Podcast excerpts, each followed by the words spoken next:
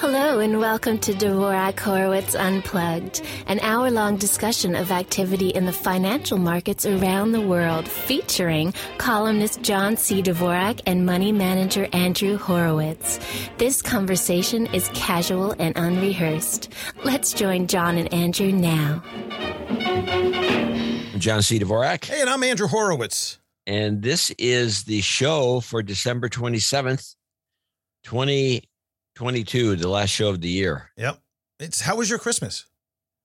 Uh, well, the Christmas this year will be uh, probably in a week. What do you mean Christmas is going to be? Oh, it's, you do it after. Yeah, because you get better deals. You got the whole thing going well, on. It's not for it's it's mostly for the convenience of everybody who has got all these obligations every which way, and so we can do one. Uh, and we kind of got into it a few years ago to do it late, mm. and uh, uh, it's very enjoyable. And yes, by coincidence, you get better deals. Yeah. So we talked about this last time that we're we're gonna I'm I'm moving Valentine's Day to March. Yeah, you said this already. you already used this gag. So this is one of John. This is one of my favorite times of year because it's just. So I did. Did you see my um, stuff I did on Twitter? This, this no, I didn't. So I popped. I, I I don't know what came over me, but I was on a baking spree Oh, oh I did see some of it. Yeah, you're making all kinds of that stuff. That was that was crazy stuff. Anyway, um, a lot of fun doing that. So this is one of my favorite times of year, especially when these holidays fall on like a Monday because you get uh just this extra amount of time, right? The the weekend, Friday's like whatever, then you get the Saturday, Saturday uh, and Sunday to play, then Monday off. We have that for this week for Christmas. We have for next week for New Year. Then it's normal for a bit. Then it's again another Monday off due to Martin Luther King MLK Day, uh, the 16th. So it's kind of like this this marathon of Mondays off. Yeah, four day weeks. So, but anyway, we do a best of each and every year. One of the things I like to do is think about all the things we talked about, some of the stuff that we got wrong, some of the stuff we just you know say, wow, how, look look how smart we are, and sometimes, oh my God, what dumbasses, what dumbasses. we talk about a lot of things. So we uh, want to thank Ryan Radisky, who uh, spends his time each and every year gathering all the clips and putting them all together for us. And uh, we have uh, three separate and distinct segments this year, two shows this week and next week. So, John, what do we, uh, what, what kind of encapsulate the first summary of what we're talking the about? The first group of, of things that we have for uh, everyone's massive enjoyment it, are are the predictions that were made, uh, and we can make some now too if we want, uh, f- throughout the year. And we've you know, pre- we, a lot of the stuff like when we predict the uh, what the Fed's going to do, I think we've hit it like, or you hit it every time with some accuracy. Yeah, they're, they're pretty they're pretty obvious. I mean, they- and everything else has been hit and miss. Uh, but you know, our stock picks have been good. Stock picks have been good. We talk about a lot of predictions. Things. I'm making a prediction right now. I'm going to work out all year long. I'm going to diet, and I will not lose a pound. But wait, you're going to work. I'm going to work out all throughout the out, year. I'm going to diet, and, and I won't lose any weight. Die, you won't lose a pound. I won't lose any pound. You just and, be bones. like the uh, the movie theater. All right, let's get into this first uh, this first gathering of information and predictions and the stuff about recessions and all that. Let's get it going. A lot of times the stocks move up into earnings, right? Yeah, and you know, the, the, for for a month, let's say into earnings, they move up and they kind of crescendo upon the earnings announcement, and then they're like, eh, not so good. It's not so much that the earnings aren't good; it was that there was too much baked in already. Well, now we have quite the opposite. And I think that's pretty interesting. I think this may be the theme for the year. I think it's very interesting. Feel free to agree or disagree, whatever you want. Do you know how much energy is up for this year? I mean, two, uh, no. 2022, I'm talking about. Yeah. Oh. The energy sector, the energy ETF up 16% this year. In two weeks. Yeah, two weeks. So that's what's going on right now. And oil is at what, 84? Oh, oil's out of control. It's it, it, it's terrible. And The whole energy sector is going to go nuts because for one thing, we have a nice cold winter. Yep. And it's freezing out these these people that you know follow Bernie Sanders recommendations. So they're using wind power in New Hampshire. to try to heat the houses, and that's not working out. Not working out so well. And uh, I don't know what they're going to do. Everyone's going to freeze. But weren't we supposed to see now? Now there's a lot of talk about uh, th- th- you know, three digits on the oil price. Yes, I you know they're starting to. It may actually break a hundred. It wouldn't surprise me that let's put it that way. Does it make any And sense to you? right? It ri- no, it doesn't make any sense that it that it can't be stopped from going this way. That's what doesn't make sense. Uh, it's just poor. Uh, I think it's our government that's causing a lot of this issue, and, and I think we're also being punished. But the gas prices in California right now for premium is five dollars and thirty five cents to five dollars and fifty cents a gallon. And this is all part of the inflation problem because energy is a part of the inflation calculation. Right. And I believe that that 550, which is the highest in some air, I think maybe there's a couple of stations in San Francisco with 550 a gallon for premium. Uh, it's not that the other stuff's that much cheaper, but you know, it's probably a 490 for regular. Mhm. But 550, I think it's going to break six bucks uh, within the next couple months. 59% think that's to come, which is not a very good number. Uh, there is a discussion about a coup attempt in Russia that the, what do they say? Ah. The, the Russian elites, which they don't say oligarchs, they say the elites, are trying to potentially do some kind of a get rid of uh, Putin move because they're fed up. They're disgusted. That going to happen? I doubt it. I don't see it. I don't see it. They're really at the, they're doing reason a lot of Mauritius because of Putin, Mhm. not in spite of him. Yep. Thank you, but it was not a tough call. It was a no-brainer. I mean, It's gonna. The big thing is they're talking about putting twenty percent of income tax, including unrealized investment income.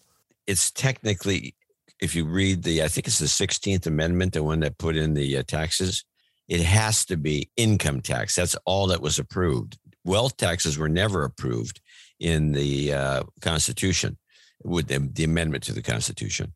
And so they have to come up with a trick. So this is like a bull crap trick. Uh, it's like a backdoor tax, uh, skirting the rules of the Constitution.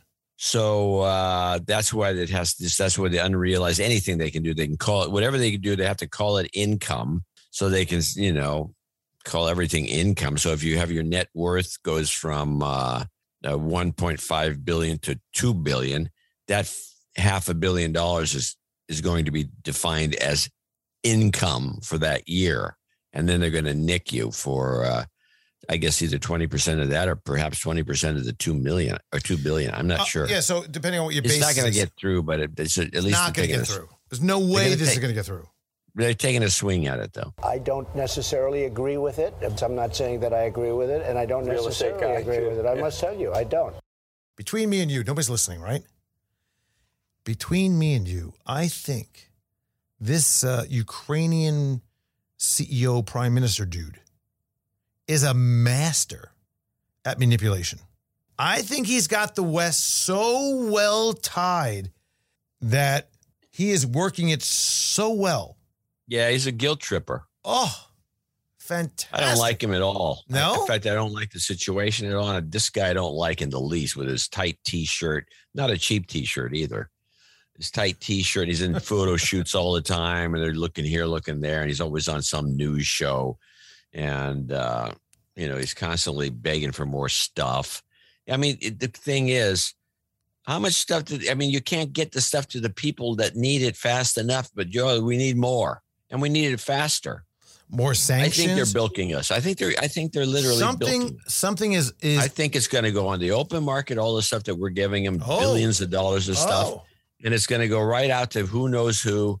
And it's just. I think we're just getting taken for a ride. Feel free to agree or disagree, whatever you want. But markets are moving to lows. We're getting close to that February, I think it's February 24th low that we saw that a lot of people said that we were going to test. And then there's a lot of people now predicting some really crazy levels. I was talking to a, a gent tonight who is an analyst for himself. And he said, Oh, we're going to 28,000 on the Dow. I'm like, Well, how did you get to that number? 40 years of investing. What does that mean? Well, I've been doing this a long time, he says. And I'm telling you, when they start selling, just like when they bought and it went to the other side too much beyond levels that were imaginable. It's going to be the same thing. They're going to overshoot to the downside. 28,000 on the Dow. So that's another 12% for the Dow. I think it's a possibility. I think I'm not seeing it, but it's a possibility. Yeah, I, I think it is a possibility. I think that if you do take the Dow, as he's talking about, and you do tack on another 12% loss, it's right where the NASDAQ is year to date. The NASDAQ's down 20%. I am saying that this could be wrong. There was a guy named I'm trying. to- I think Ruff was his name, Ruff, and he used to do a thing called Ruff Times, and he was a market guy. He's like one of the brand name market guys, like that. We have two or three of them today. Mhm. And Ruff uh, came out with when the market the the economy is right at the very bottom of the bottom, and was going to start to rebound that year, 1977. He produced a book. I have a copy where he predicted the, the most unbelievable gloom and doom for the rest of the dec- the 80s and 90s and on right at the very end of it Oh, it's like a marker it's like this book came out and the market skyrocketed when he was predicting just the opposite it's like so the- I, there's yeah. a lot of these these counter indicators out there like, like the, the cover of Barron's um, is always a bit of a- another good counter indicator There's all these Yeah. kinds of things that are out there when when uh, you know when when when put when when put option issuance becomes overwhelmingly hot, when the VIX, the fear index, gets way up there. These are all signs. Now, one of the things that's happening right now is everybody and their brother is predicting, or no, everybody and their brother is is is providing the predictive components of a market bottom. Because if you just say there's a market bottom every day, we're about to, you know, eventually you'd be right. Like, I told you. I told you. 59% think that's to come, which is not a very good number. But NOAA's outlook for 2022 Atlantic hurricane season, which extends from June 1st to November 30th, uh, predicts a 65% chance of an above average season, 25% of a normal season, 10% chance of below.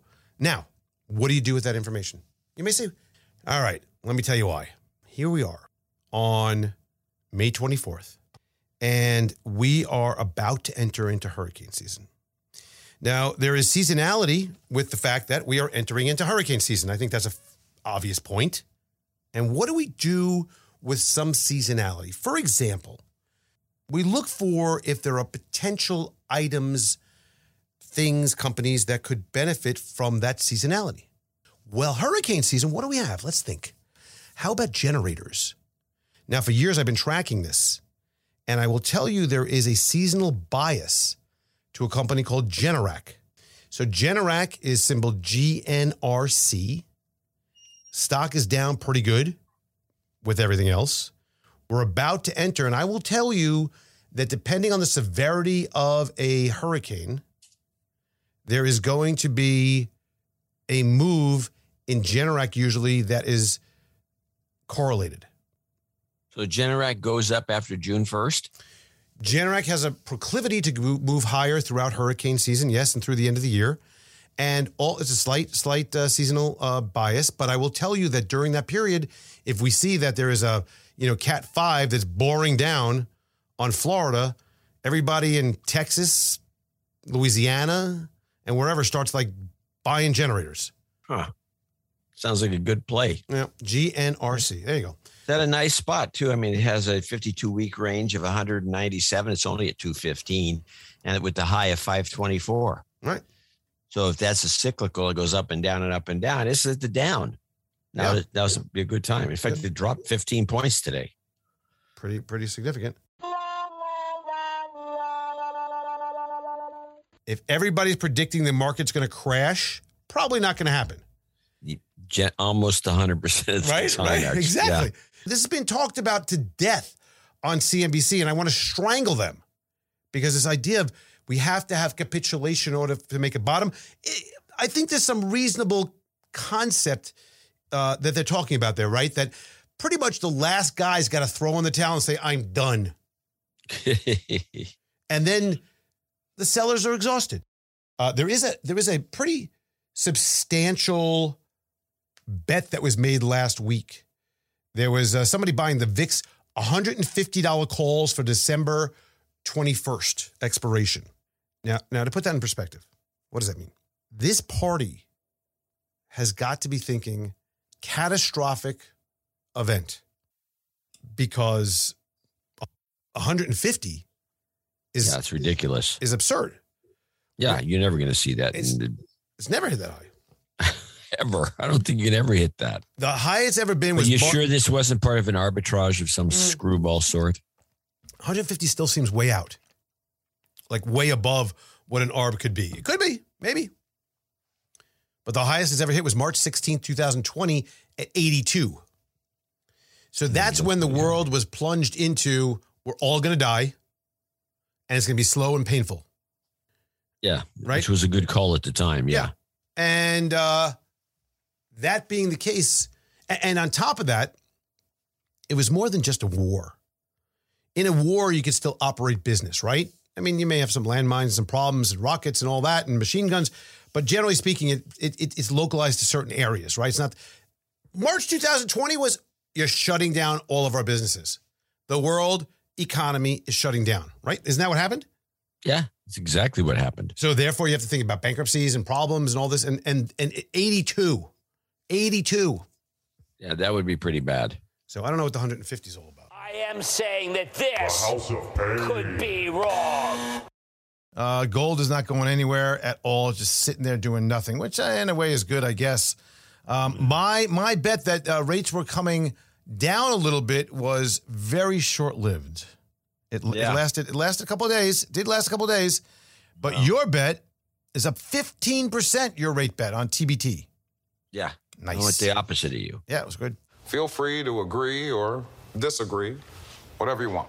John Dvorak, the man who called the bottom in uh, 2000, bottom. 2022, is now with the. Subscribe to his latest thinking, guys newsletter, or better yet, click on this link and listen to a long lecture where he says nothing. Right, because he's out with a bold new prediction.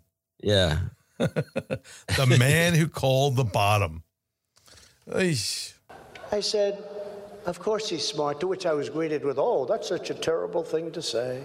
Um, I'm just going to do a search right now in the Google.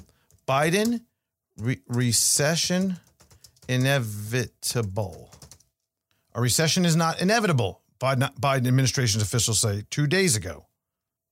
Biden scolds a reporter on the beach for asking if a recession is no. It's I don't think it's going to be inevitable. So this goes on and on. Five days ago, Biden predicts a recession is not inevitable. It's kind of code. It's clearly code. Yeah. It's clearly code for crap. It's code for what, though? It's code that we're going to have a recession for sure. I think he's just trying to keep up hope of Why is his usage exactly the same each time? each time. And then followed up by hers. Uh, That's what I'm trying to say. Yeah, no, I know you're saying it well because you got all kinds of documentation, but it's uh, you're right. It's screwy. There's something wrong with it. It's not at all inevitable, meaning that it doesn't have to be. Like, in other words, if it happens, it's not their fault, it's ours. We shouldn't have let this happen. I don't necessarily agree with it. I'm not saying that I agree with it, and I don't Real necessarily agree too. with it. I Yeah. must tell you, I don't. We got inflation of eight, nine percent, or whatever the exact number is. And you're telling me this is good when you have wage growth that's, you know, five percent? So you're still Yeah, in the you hole. lose. You're big, big time. Yeah, still in the hole. However, the difference is that wage growth is sticky. So you'll have that wage growth that holds on, and you may have a backup in prices. Uh, I don't see prices ever dropping. Feel free to agree or disagree, whatever you want. Uh, you want to take some of these stocks real quick? Yeah, let's go with what we just picked recently, uh, last show. Yeah. I picked Walt Disney. I shorted it. It's up. Mhm. I picked Ford Motor Company. I shorted it. It's up. Mhm. Not by a lot, but it's up. Mm-hmm. The other two shorts on here, Adobe, it's up. Mm-hmm. And Costco, which is the was the one that didn't really take off right away, is short. So all the shorts are up. That's all I can say. Shorts the rest up. of the stuff is hanging in there. Hang on, Uh, please. Just a moment. You missed something. Glaringly missed something. Well, yeah, there's one here that Oh, was yeah. a long. Eh, It was one of those soup, one of the ones nobody ever invests in because it's too risky. ProShares ultra, ultra, the tripler or whatever the hell it is. The triple. You picked that, and it's up by a lot. That was kind of fun. I mean, you know, Yeah. like Pretty good, you know. yeah, you're pretty good, but you get some right, you get some wrong. It's how it goes. Yeah, you know, they always like to mock the ones you get wrong. You can't get everything right. It's impossible. Otherwise, you wouldn't even be doing this show. Well, one of the things we talked about nonstop, as a matter of fact, if you remember, part of the year, I, I uh, when we talked about some of the notes and we things that we put together before the show to talk about, we had a lot of these. We're not talking about Elon Musk, no Tesla here, right? Because it was just an incredible amount of of of all things Musk throughout the year. You know, the whole thing about he's buying Twitter and his free speech stuff, and you know what's going on with the board members, and what's going on with the buyout, and you know the the conspiracies, and, and all the and Britney Spears and Elon, and it was a lot of Elon Musk. Doesn't end. So yeah, the guy knows how to get attention. Oh, there, that he should have a crash course in like look at me. Dot com. Yeah, that'd be the name of his book. look at me. All right, let's get into this. This is gonna be fun. Okay. Not adhering to the principle of free speech. Now, No, of course not. I, does free speech mean say anything you want? I I mean, is that is that the definition of, of free speech?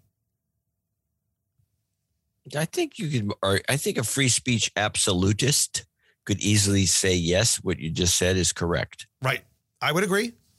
However, there are certain things like crazy thought, yelling fire in a crowded Yeah, movie theater, you know, that kind of stuff. That it's not that you're saying the word fire and not that it's what happens because of what you do, the danger you put people in, right? I'm guessing yes. I still think that a lot of this is all because of advertisers. You you would I'm sure you're going to agree. If if you would have a subscription service somehow without the problem of advertisers and problem pissing them off, none of this would matter. Yeah. Well, that's what we do. I know. Elon Musk is on the board of Twitter. He's off the board of Twitter in record time. It's actually over a weekend. Over a weekend. I don't know that he was ever confirmed to be on the board of Twitter. I think it was just assumed. I think the the, the The financial. CEO said that he was. He, the CEO said he was on it. yes, but I think he just assumed he was on it. How could you just assume Well, if you're going to buy ten percent of the company, we'll put you on the board, uh, and then they, without asking him. I they, think they. he, they were very smart, and we're going to talk about why that is. The board was really, really trying to outwit Musk on that deal. By putting him on the board was actually a great move for Twitter. Oh, yeah. Uh, Musk. Oh, we mentioned Musk was making uh, news. He buys a nine percent stake in Twitter. Passive filing. Remember, I just said that a passive filing. So that means that he's just buying a position for investing. He announces a day later the board of directors position. Again, a passive filing. Then he goes on Twitter with all sorts of changes over the weekend. You know, we should lower the cost of the Twitter Blue thing, and we should do this again. A passive filing. yeah. Then Saturday he announces He doesn't. He, the man does not know the meaning of the word passive. He's a natural activist. It's unbelievable. Saturday night he announces he will not be taking a board position. Then he does a weekend poll. He asks people to vote on whether Twitter should drop the W from its name. Is this is he a child?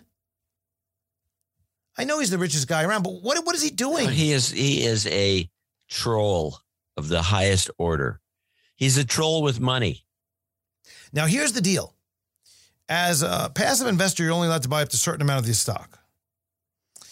Uh, but as an investor, you could buy a lot more. If you're on the board, you're limited to 14.9%. Yeah, the there's company. some cynics that believe he didn't join the board because he wants to get more stock than than, than, than he wants to go beyond 14 point something. And yeah, exactly. Plus, if he's on the board, he has certain restrictions of what he can say. Right. So he doesn't like that either. No, do not, no one puts baby in the corner.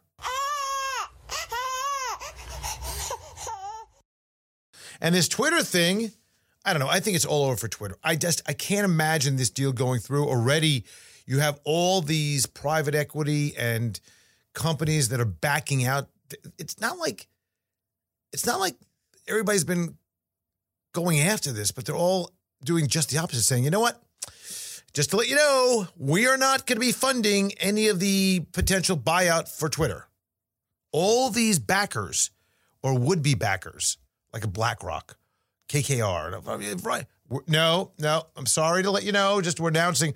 It's like they need to separate themselves themselves from from this for some reason because in fear of getting. Well, yeah, what in. is the reason? Do you have any idea? Because I think it's a really bad idea. I think the idea well, of why are they making such a fuss? They don't have to put money into it. I think there was some rumor about how Elon Musk was going to finance this deal. He was going to go to his bankers and probably press them and leverage them. And uh, I don't know if they want separation. He said today that he will be able to fund personally 15 to 20 billion of the buyout, and he'll need the rest of the money, which is another what? Uh, yeah, so he's going to need another thirty billion dollars, give or take a couple of dollars, whatever that is, right, to get that going. And I think that the reality is that there's a question as to what is he going to do with this? Is he going to take a private, and if he is, put under the wing of, or, or put it under Tesla, or is it going to be separate and subsidiary? Is he going to run it? He's going to get somebody else to run it. Then you have to ask other questions like what happened to the poison pill? Twitter puts in a poison well, that pill. That is no, boy, you got me on that one. I forgot about it too. They put in a poison pill, which doesn't mean that somebody can't take over the company if they agree to it, but they put the poison pill in over the weekend and all that. It's kind why, of a lame poison pill, though. Why didn't the board of directors stop for a second and do a shop around? Why didn't they say, you know, maybe they did. Well, we don't know absolutely for absolutely sure that they didn't. Now we do know that in 2014, Google wanted to buy them. And there was it, there was some discussion of uh, was it uh, Salesforce? Yes, there was. Benioff wanted him, but I, it just seems like they caved so easily. Maybe they, and here's the point. I think there's some things like if they're fi- they must have put in the deal I know the CEO did. If he's fired, he gets $42 million, I think. Maybe this is 420 right there. Another 420. Now that I think about geez. it. 420. Four, four, $42 million and 69 cents. The, so I don't know. The whole thing is is is hilarious. And then the question with the free speech, we'll we'll see what happens. It's gonna be it's gonna be fascinating. Twitter came out with something today that they splashed on my screen called Twitter Circles where you can group tweet up to 150 people. Now, oh, huh. and then I, I, put that. Oh, you can find the picture. This is what showed up on my screen. Do you want to share with a smaller crowd? Why the hell would they do this? If the engagement is the basis of how they can generate more ads and all that, why would they go into smaller crowds?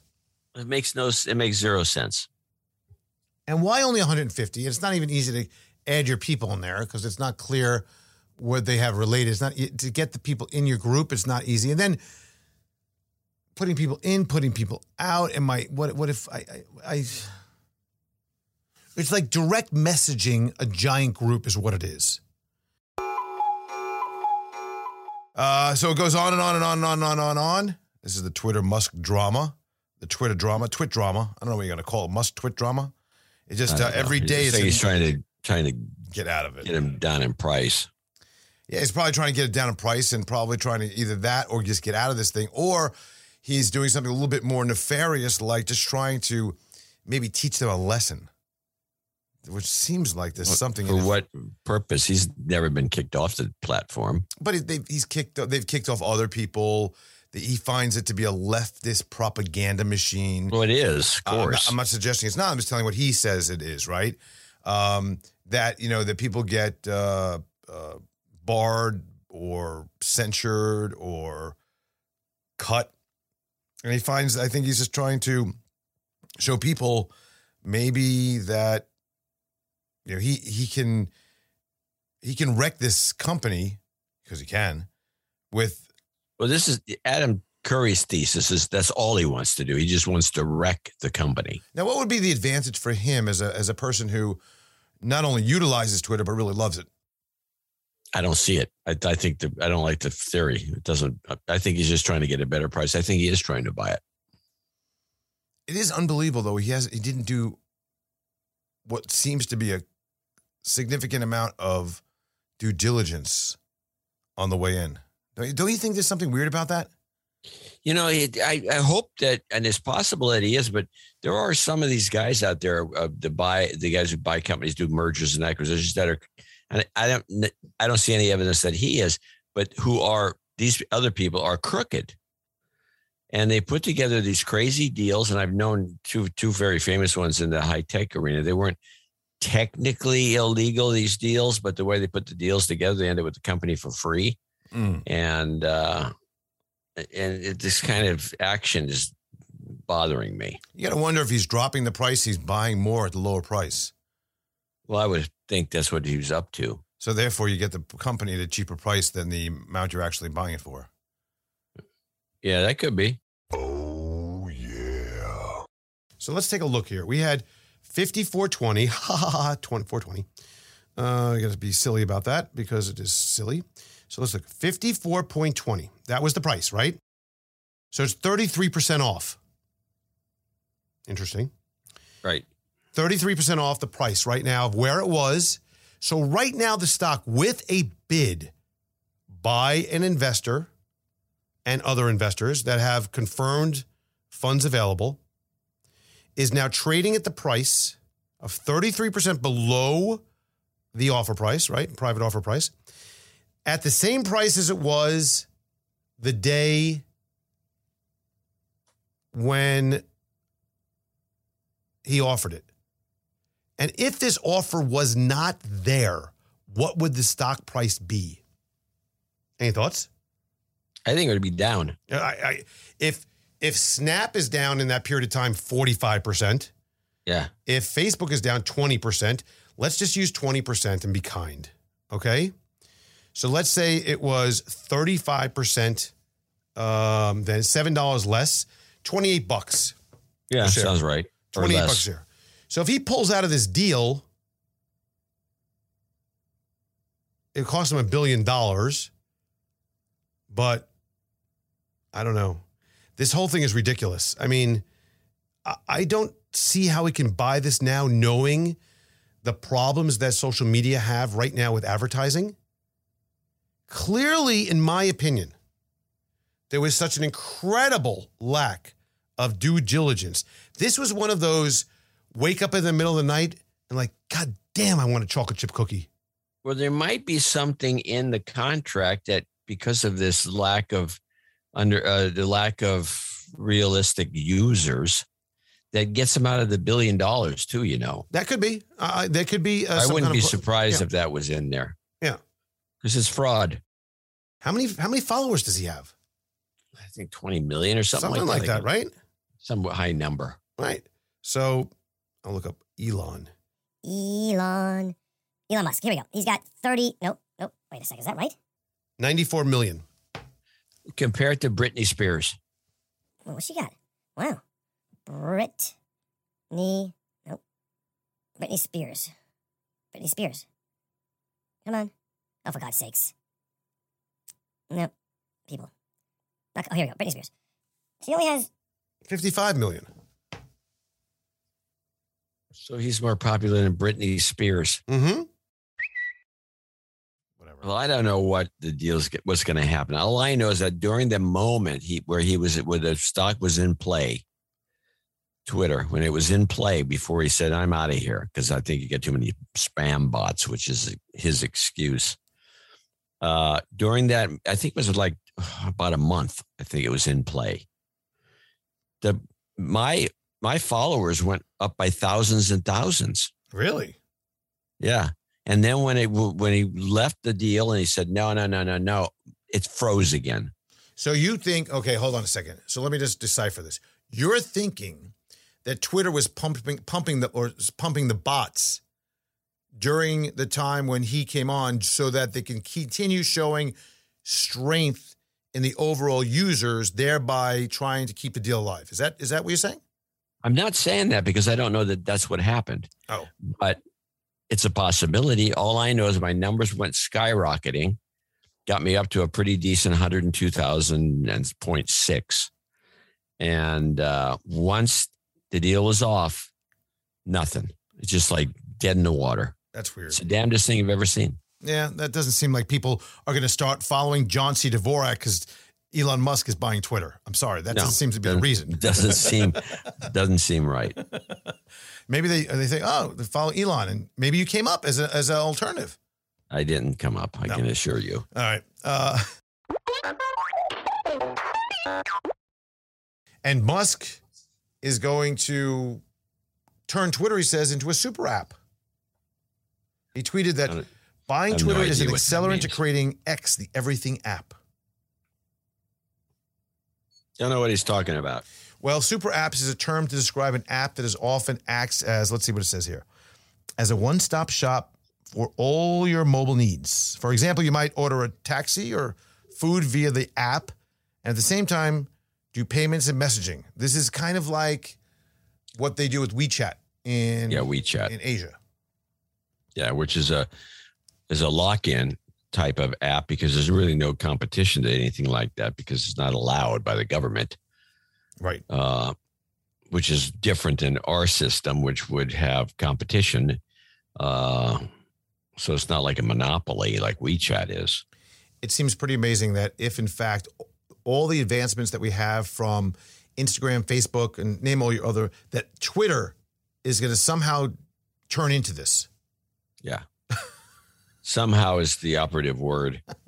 Uh, Far fetched is probably and better it one. could, could the word su- uh, you do a substitute word for some somehow to not Not- will not turn into this. I mean, it, it- and if Musk is right about all the bots, you have to wonder how he's going to. You, you- have to wonder how um, it's going to look after the buy. no, After the he bot. Well, I don't know what he's going to do. You want to talk about Twitter at all and Elon? Well, I don't know what to talk about. It's like you know everyone's all bent out of shape because he took over. I don't see any difference. There's no difference yet, uh, but it's a new toy. It's like his new toy on Christmas. He's texting, he's changing things. He's got the power. He's got the power. He could now he, he, he, Twitter Blue is 19.95 a month. Oh, the hell with it. It's eight dollars a month now. Well, I think eight's too high. I think if you want to get a blue account or blue check, I think eight dollars a year would bring in, you know, millions of dollars, and it would be uh, it would do the trick. By them charging, I'm not using. I mean, I use I use Twitter for example. I don't need the, the blue check mark or not. I use Twitter so my followers know when a new no agenda or a DH Unplugged show came out. That's basically it. Yep. Or if I did a Substack column, I put that on there. Uh, I don't need a blue check mark for that. the blue check mark is a validation of authentic authenticity of who you are. Isn't that Yeah. the point? That's the point. That was the blue check mark. Or that was That the was the original mm-hmm. point. Now, that means due diligence was done on you to show that you're not a bot, by the way. That's important. Yeah, even though I don't think that's necessarily true with a lot of them. But once they start charging for it, it it bastardizes the process I think so. because now they want the money per month and they have an extra added desire to give you the check, even though you may be undeserving.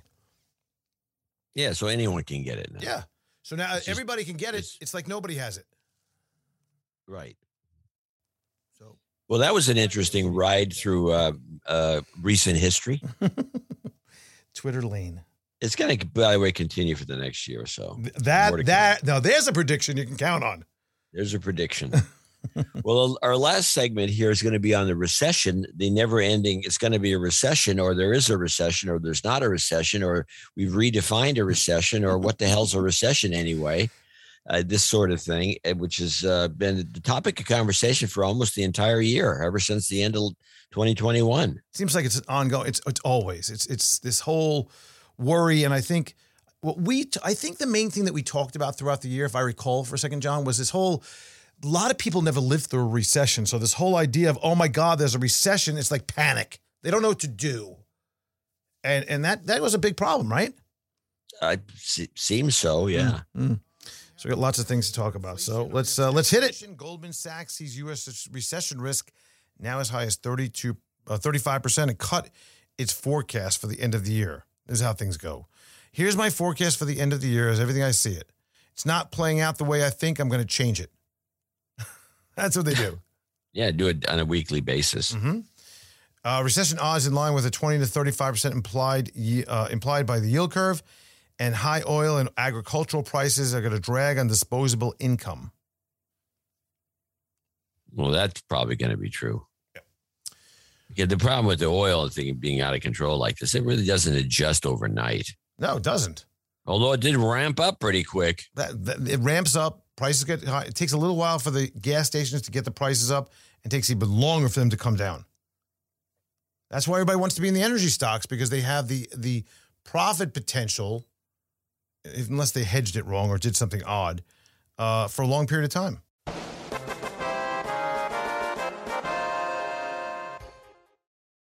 Uh, Powell came out with a 25 basis point increase, very hawkish.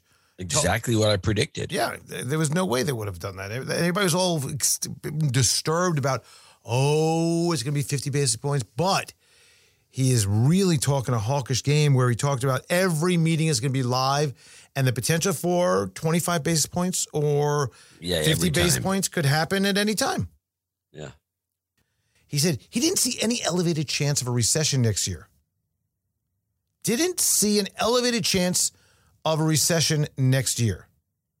Now let me get this straight. Let me let me feed you a couple of bits of information. You help me out. This is the same Jay Powell that thought that inflation was transitory, wasn't it? Yep. This is the same Jay Powell that kept rates at ridiculous levels because he did not see any need to raise rates, even as inflation was kicking up pretty hard, because he was trying to keep the the uh, the the, the uh, inflation above the two percent range uh, over time, and the employment situation was not perfectly healed yet, even though it was like under four percent. This is the same Jay Powell's at. Yeah, same guy. Same guy. And now this is the guy, and, and we believed all that, right? Meanwhile, he was wrong on all the accounts. And this is the same Jay Powell that now says we're going to raise and possibly at every meeting this year and even more because we need to fight this dirty, nasty, stinking inflation thing. And now that transitory inflation that they all talked about is not only not true, but so far off that it's ridiculous. This is the same Jay Powell that now is giving us this. He doesn't see a chance of a recession next year or an elevated chance of a recession next year, and we're believing him again. Well, he may have been uh, doing a little wordplay there. He doesn't see an elevated chance. Maybe he just sees a plain old fashioned chance. He just sees a chance of inflation, not elevated. So it's not elevated. It's just, it's obvious. Yeah, right. It's not elevated. Yeah, it's, it's everything else but elevated. It's not elevated. It's an obvious chance of recession next next year. Yeah, yeah they always got to put a modifier in front of everything, don't they? Well, if you put a modifier in front, you can back. You can, you know, somebody condemns you sometime later. You, uh, you can say, "Hey, hey, I said it wasn't elevated. I didn't say it wasn't going to happen." They are trying to contract the economy for the benefit of slowing down prices. That in itself is the definition of how recessions are created. Yeah, that's a good point. They are trying to create a recession without a recession. Let's call it something else. Yeah, contraction, slow down, slow down. They're trying to slow down the environment and the economy. Control slow down. Into a soft landing. They use the word soft landing. Yeah, the old soft landing. The old soft landing that never happens. Never met a soft landing in my life.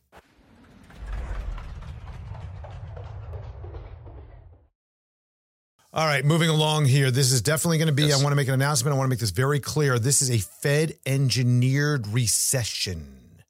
This is the worst year in the start of a year since, I don't know, in April. April was awful. This is the worst year since 2008 beginning. Yeah, but that was a different situation, I think. It's because that was the, the, the failure to pay you know, to get these letters of credit to work, and the banks were having issues, and mm-hmm. and then the housing thing was a fiasco. They gave everybody a free house pretty much. And then the bundling of the mortgages, that wasn't a, you know, that was a classic scam that the big boys kind of, they built those things and then they stayed away from them. You know, Goldman Sachs, hello. And, uh, and then the credit default swap thing comes into play. Nobody knew about that idea. And some guys got, you know, became billionaires overnight. Uh, yeah, it's a lot different it's a lot different and people aren't losing their jobs. And it's not like you're, you know, back then they were saying, well, what's the difference between a recession and a depression? A recession is when your neighbor loses a job. Yeah, right. A depression is when you lose your job. Yeah. It's much different right now. People are still working, jobs are plentiful, money is still flowing. Nobody has, well, not nobody. There's, there's a lot of people that have an over lever are, are over leveraged in, in their houses, and but but everything is still relatively flowing. You know, you have to wonder can we have another financial crash this soon after the last one, which was in 2020? Don't we need a few years to separate it? Yeah, you can't have bang, bang, bang. Now, they did have a, the closest example of bad crashes was the 23 panic, followed by the 29 crash. That was six years. Yeah, that was quick. That was close, and there was bad and bad yeah, the 23 panic was really bad, and the 29 crash was really, really bad. Yeah, in the 2000s, we had what? We had 2000, we had 2000, 2002 was really ugly. And then we had 2008. Yeah, that was probably about a six year gap because 2002 is when I think it was still bad. Do you know we had a negative GDP print last week? No. Negative 1.4%. Huh.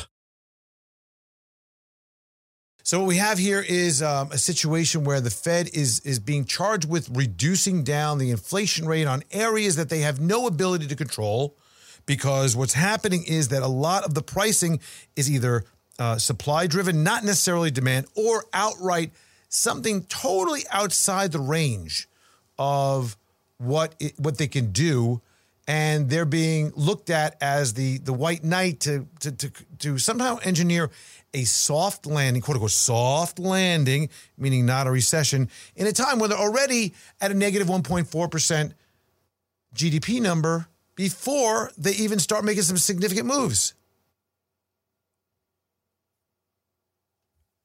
Well, what you just said they're not going to do. Uh, they're going to do a 0.5, and that's going to be about it. Yeah, see what happens. Right, exactly. Let, let, it, let it all rain. Let it all go. Treasury Secretary Janet Yellen said that she anticipates the economy to slow. she was on the Sunday morning. yeah. Uh, she was on this week, Sunday morning interview on this week. The economy is going to slow. She says, Well, I expect the economy to slow. It's been growing at a very rapid rate as the labor market has recovered, and we've reached full employment. It's natural now that we expect to transition to steady and stable growth. But this is the important thing. But I don't think a recession is at all inevitable. Now, why do I bold, highlight, italicize, and underline that one line? Because she's notorious for saying stuff like this and being dead wrong. Yes, but not only that, I've heard this before last week. That was Biden saying that. Did he say that? Yes, he did. So the, the idea now that we are not thinking that a recession, I don't think a recession is at all inevitable. It's kind of a weird structure for a sentence. I don't think a recession is at all inevitable. I mean, if, as opposed to saying, I don't think we necessarily are going to have a recession. That's a cleaner way to say the same thing, isn't it? Yeah, there's a million ways to say it that's cleaner than this but I don't think a recession is all. So yeah, let's. I'm going to look up. Um, I'm just going to do a search right now in the Google. Biden re- recession inevitable.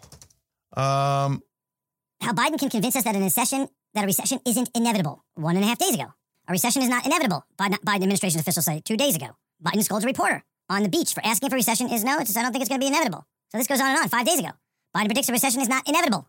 It's kind of code. It's clearly code. Yeah. It's clearly code for crap.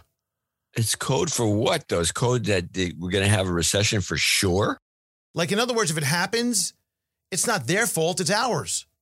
We shouldn't have let this happen. Like setting up to shirk the blame on something else, of course. Even yeah, more, it's, it's it's kind of funny that they're it's kind of saying that it's not inevitable, but but if it does happen, it's not because it was because it was evitable. It's because it's your fault. Yeah, it wasn't our fault. We did everything we could. It's outside influences. We didn't think it was uh, necessarily a probability or a possibility with all that we were doing. I don't know.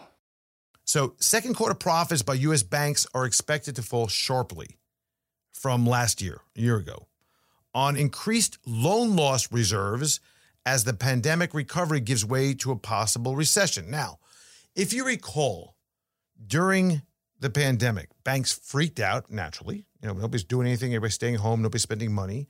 And uh, there was a big concern that all these people would be out of work, as you see in very deep recession, depression style times.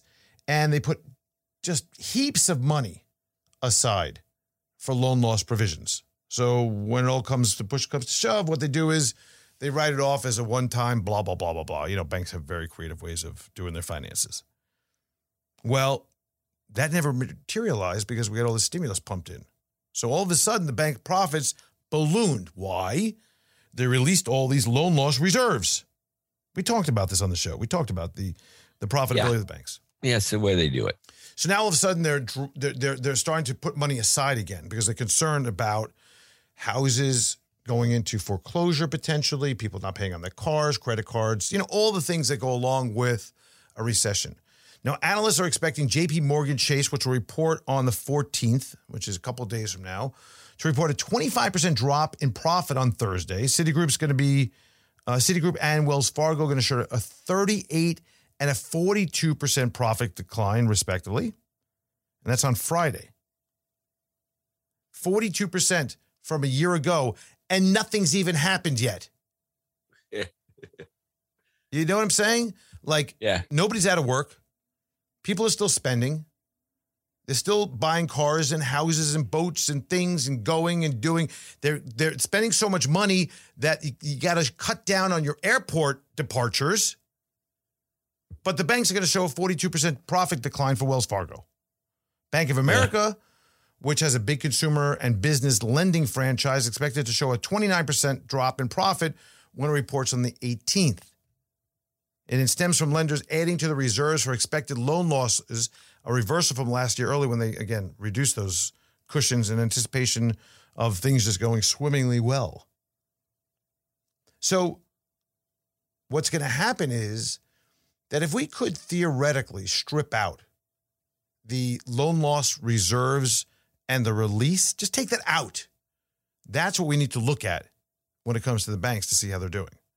And I will tell you that I think that there are problems in certain banks. JP Morgan's Goldman probably going to see a slowdown in new issues, IPOs, M&A, um, bond issuance because nobody's refinancing their bonds, right? Companies aren't refinancing. People are not refinancing their mortgages. We know that. So that's a big issue. But I think this big move to increase their loan loss provisions, which is structurally sound from a financial standpoint, you want banks doing that. And, and, and also, by the way, about a week and a half ago, the Fed did their regular stress test and put very um, significant stress on the banks, put them through the ringers as, as they do, and everybody passed with flying colors. This is only like what a shocker! Ago, two weeks ago. Yeah.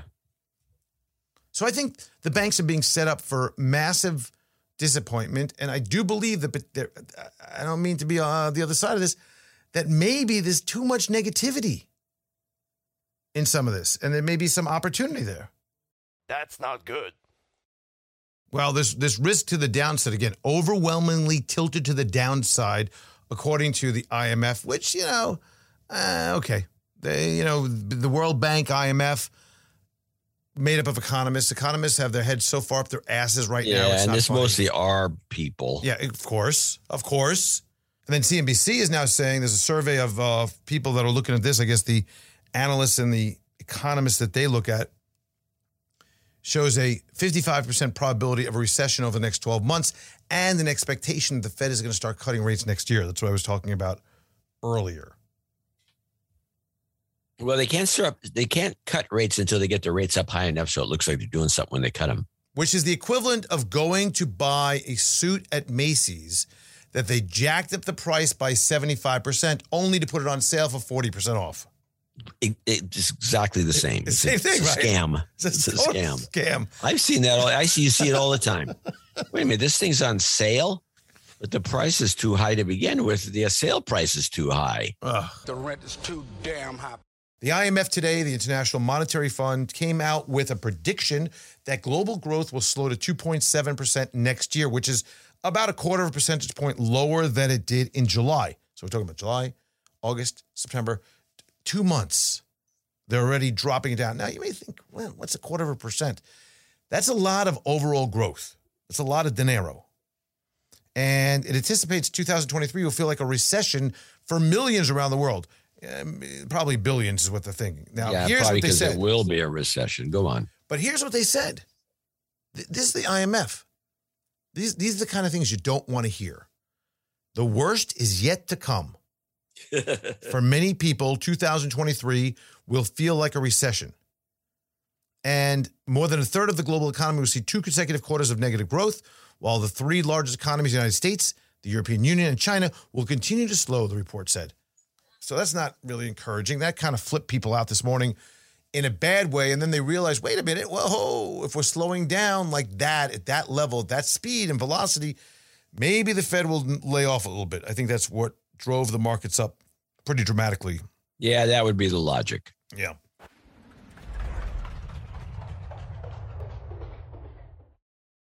All right, listen, what else do we got? Jamie Dimon out. Uh, he said expects to enter a recession in six to nine months. This is, this is another really fascinating discussion in how we saw the IMF saying, hey, you know, things are going to get a lot worse. It's like, you know, hold on. Um, and we see the various people like Mohamed El-Erian and all these other guys, you know, what they're talking about. Jamie Dimon, who has been a critic and is and has been a critic and has been a very accurate, I don't want to say accurate, he's been a realist, right? He says, oh, Europe's already in a recession. S&P could easily go down another 20%. Who, who, I don't know who says that kind of stuff from his position. Pretty radical. Pretty radical. already gone down quite a bit. I think he's pissed off that his stock is, is down 35% this year. He probably Yeah. lost a hunk of money. He expects the U.S. to enter recession in the next six to nine months, recommends getting capital now, saying if you need money, go get it. That was, I, that was fascinating. There, there's two meanings to that. One is, hey, we got a great sale on for you right now. You know, get the capital before rates go up, before banks start shutting down lending, which and start tightening up uh, lending uh, requirements.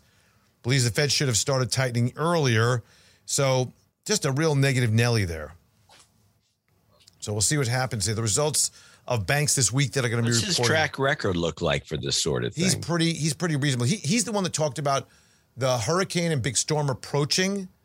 He said there's a storm approaching. We don't know if it's going to be a direct hit hurricane or if at least it's, but it's going to be a storm.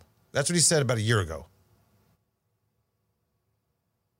so he's vague. I don't know. You know, if I recall correctly, and, and you're the keeper of my recollection, during the time that Trump was president, when the tariffs went on, you know that I was against it, but put me aside for a second. All the people on the opposite parties were hysterical about them, right? Can't do this. It's going to be bad. And then they say one of the first things they're going to do is look at these tariffs. And we still have all these tariffs on, and Biden's been there plenty of time. Yeah. You would think that with all the inflation and all the worries we have about inflation and everything, that maybe, I don't know, maybe we could reduce some of the tariffs. That would be deflationary, wouldn't it? Yeah. I have seen no such suggestion. No such thing. Biden said that uh, you know if we have a recession, going to be very slight. I don't. I don't think there will be a recession. He told CNN. You trust him? I, I don't think there's going to be a recession, but it'll be slight. How's that work? Just like the, Yeah, you know, a little bit pregnant. or, or the joke, uh, you know, the Woody Allen joke where the woman says, you know, this food, this food at this restaurant, it's terrible. And she says, and the other woman says, yeah, and the portions are so small. You know, it's like, Right. well, Right. This, this is stupid. well, there you have it. I think that's uh, about as clear as mud.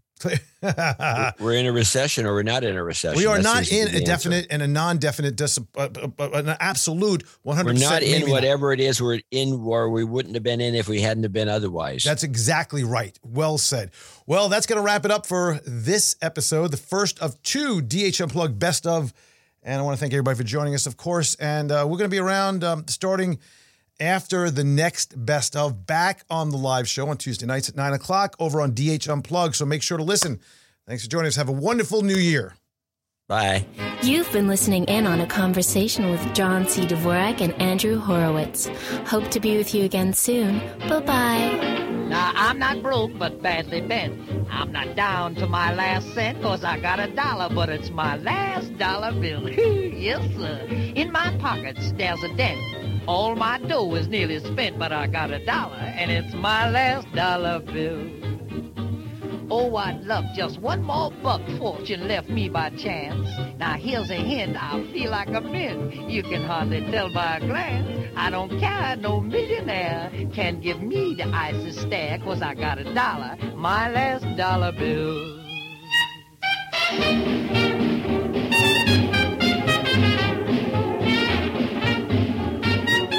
Horowitz Company Inc. is registered as an investment advisor with the state of Florida and conducts business in other states where it is properly registered or is excluded from registration requirements. Registration does not imply any level of skill or training.